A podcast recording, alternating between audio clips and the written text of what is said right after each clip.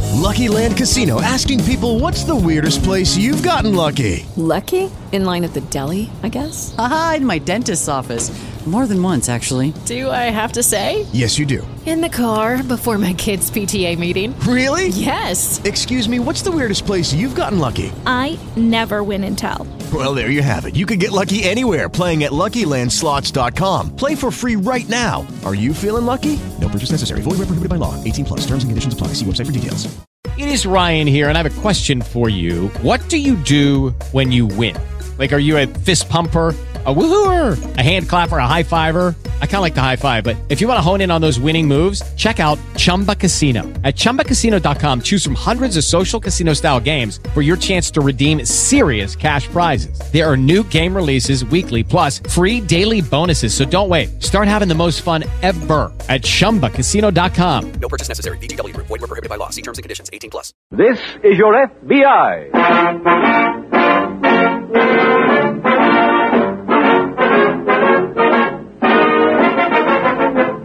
This is your FBI, the official broadcast from the files of the Federal Bureau of Investigation.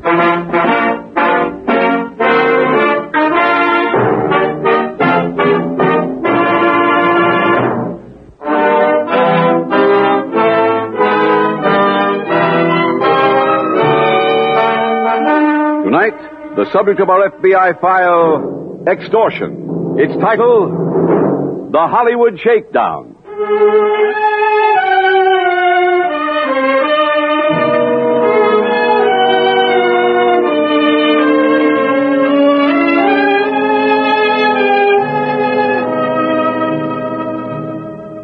Since the passage by Congress of the federal extortion statute in 1932, the number of such crimes has been drastically reduced. However, it is probably safe to say that some form of extortion is practiced almost daily in some parts of the country. This evening's program is brought to you not to acquaint you with the modus operandi of the typical felon who commits this type of crime, for there is no average extortion case. The circumstances in each instance are different. However, this case history is dramatized in the hope of reaching people who are being victimized by extortioners and who, through fear, are now keeping it a secret. If this description fits you, protect yourself.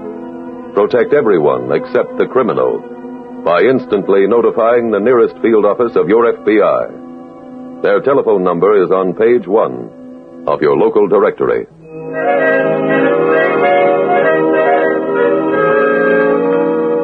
Tonight's FBI file opens in the fan mail department of a motion picture studio. Oh, a letter from my hometown. Hmm. You mean somebody was left after you moved? Yeah, I smell is green. Nora? Hmm. Went to school together.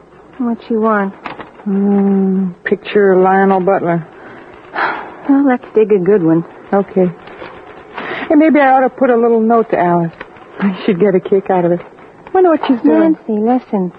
Dear Ruth Elmore, I have received certain information from Bertha Kingman. You know that information I mean, and you also know what would happen if it was made public. I am willing to sell all my material for $10,000. Mm. If you agree to pay, put an ad in the papers. Do not go to the police with this. If you do, I will kill you. Where'd you get that? Off the pile. Here's the envelope. Oh, you think it's a crank? I don't know. Where are you taking it? To the super. This is one fan letter Ruth Elmore better answer.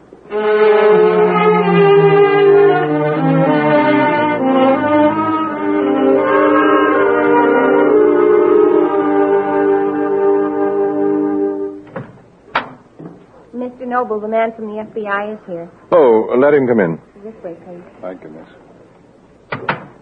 Have a chair. Thank you. Mr. Noble, I'm Agent Taylor.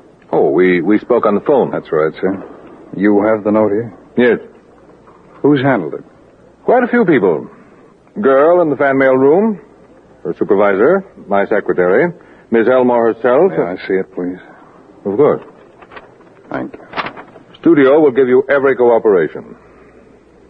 Oh, um, is Miss Elmore making a picture now? Yes, she's playing Rosalind in As You Like It. Oh. Mr. Taylor, Did you ask that because you think this is a publicity stunt? No, sir. Good. I assure you it isn't. Miss Elmore doesn't want or need that kind of publicity. Well, as long as we're on that subject, Mr. Noble, I have a request. We'd like to avoid any publicity on this until the investigation is completed. I can promise that. Fine. Oh, and uh, would it be possible for me to see Miss Elmore? Of course. I'll have a boy take you over. All right, thank you, sir. Her trailer is right inside Stage 7. Call if there's anything else you want. The entire studio's at your disposal.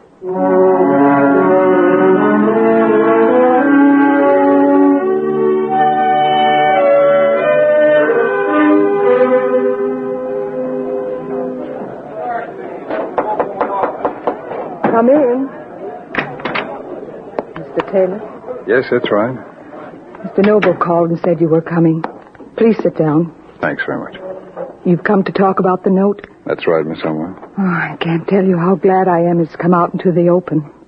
This extortion business has been bothering me for five years. You mean you've been paying someone for five years? No, but I did pay the first installment that long ago. To whom? Bertha Kingman, the woman mentioned in the note. Mm. Who is she? A woman who used to be my secretary. I know I should have gone to the police five years ago, but for once in my life I let somebody change my mind. And who was that? The man I was married to at the time. He convinced me the publicity would ruin my career. Where is he now? In Europe, sunning himself on the Riviera with his fifth bride. That eliminates him. Now, who else knew about it? No one. Now, How much did you pay Mrs. Kingman? Five hundred dollars. And believe this or not, Mr. Taylor, everything she threatened to expose was a complete and utter lie. When did you last hear from Mrs. Kingman? Five years ago. By letter. Yes. Would you uh, know where she lives? I have no idea. I see. W- would you have a picture of her? The publicity department has a few. Oh, that's fine. Is there anything else I can do? Yes, Miss Elmore, we'd like you to insert that ad. All right. You see, we may get a lead when you receive instructions for paying. I'll have my secretary call the papers this afternoon. Good. And we'll start an immediate search for Mrs. Kingman.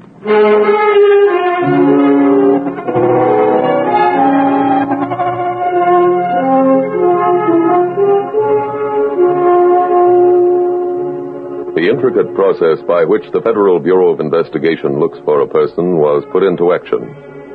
A copy of Bertha Kingman's marriage license was obtained. The two witnesses were questioned, but they had lost track of the subject many years ago. Finally, a lead was secured. Her address five years ago was a modest hotel.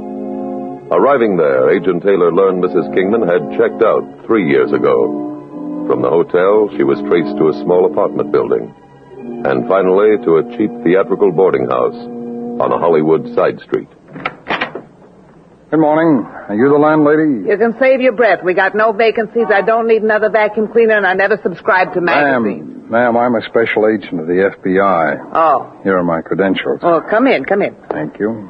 Sorry, but it's only 9.30, and I've been swinging this door so much I feel like a hinge. And that only sounds like an earthquake. That's the Hungarian hussar rehearsing his wrestling match for tomorrow night. Quiet little spot we got here. Yes, yes, it is. Uh, tell me, ma'am, do you have a tenant named Bertha Kingman? What kind of an act does she do? Well, she's not in the theatrical profession, but I understand that she once lived here. Well, then I ought to know her. Well, do you keep a register? Well, I used to till a guy checked in with a talking goat. Well, uh, I have a picture of her that I'd like you to take a look at, if you will. okay. Do you recognize her? Uh, wait a minute now. She looks familiar. Oh, Bertha Kingman. Oh, yeah, now I remember. She lived here about a month. Would you know where I can find her? I'd like to ask her some questions. Well, that'll be pretty tough. She's dead.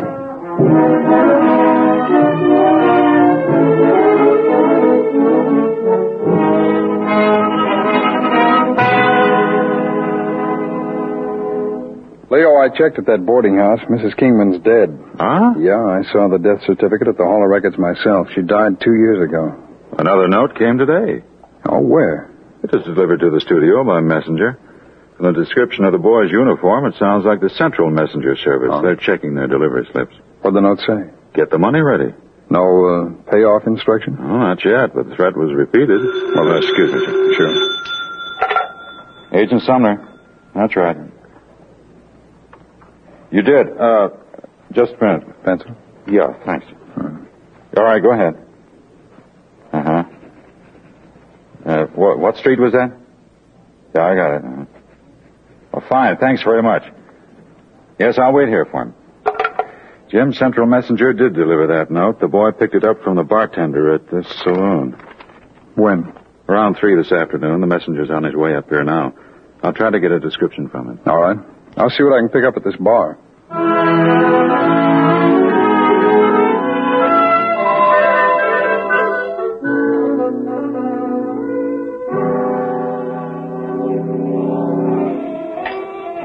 What'll it be, Mac? I'm a special agent of the FBI. Here are my credentials. Okay. Tell me, were you on duty uh, about three this afternoon? I worked 12 to 8 this week. Well, did you give an envelope to a messenger, an envelope addressed to a Ruth Elmore? Uh-huh. What was in it? I don't know. Customer gave it to me with a couple of bucks. Told me to pay the kid who picked it up. What's the customer's name? It got me. Does he come in often? As far as I know, today was the first I ever seen him. What's he look like? Hey, look, I don't remember every guy who buys a couple of beers. All I can tell you is he sat over in that corner.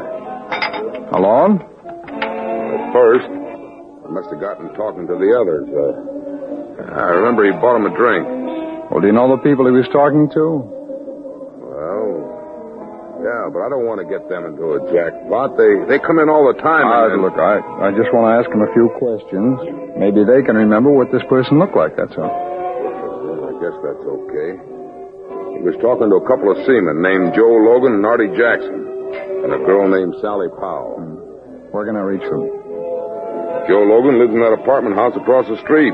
Artie Jackson shacks up in the next block. Uh, 737, I think. And the girl?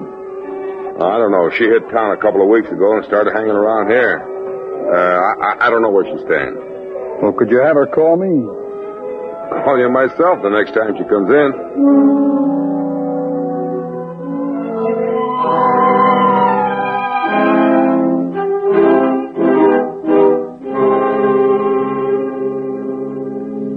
Leo, did you get anything from the messenger? No, Jim, he didn't talk to anybody but the bartender.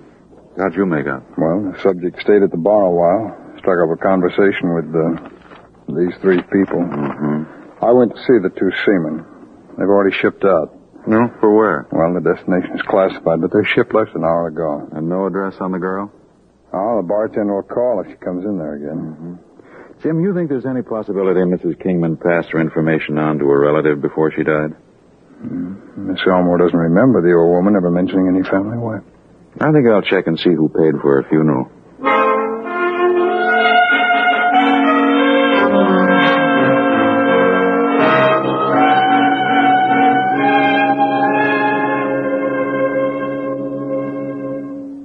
Say a day without the other. No, no, Orlando. Men are April when they woo, December when they wed. Maids are May. I'm sorry. I can't remember the speech. May we please have a few minutes? Ten minutes, everybody. Rude. Ruth, take as much time as you want. I'll be all right. Of course you will. You should have seen the rushes this morning. Those boom shots through the trees were wonderful. Mr. Uh, Noble? Oh, hello, Mr. Elmore. Taylor. Could I speak with both of you? Can it wait, please? Miss Elmore isn't feeling very well. Have you seen the papers? I haven't even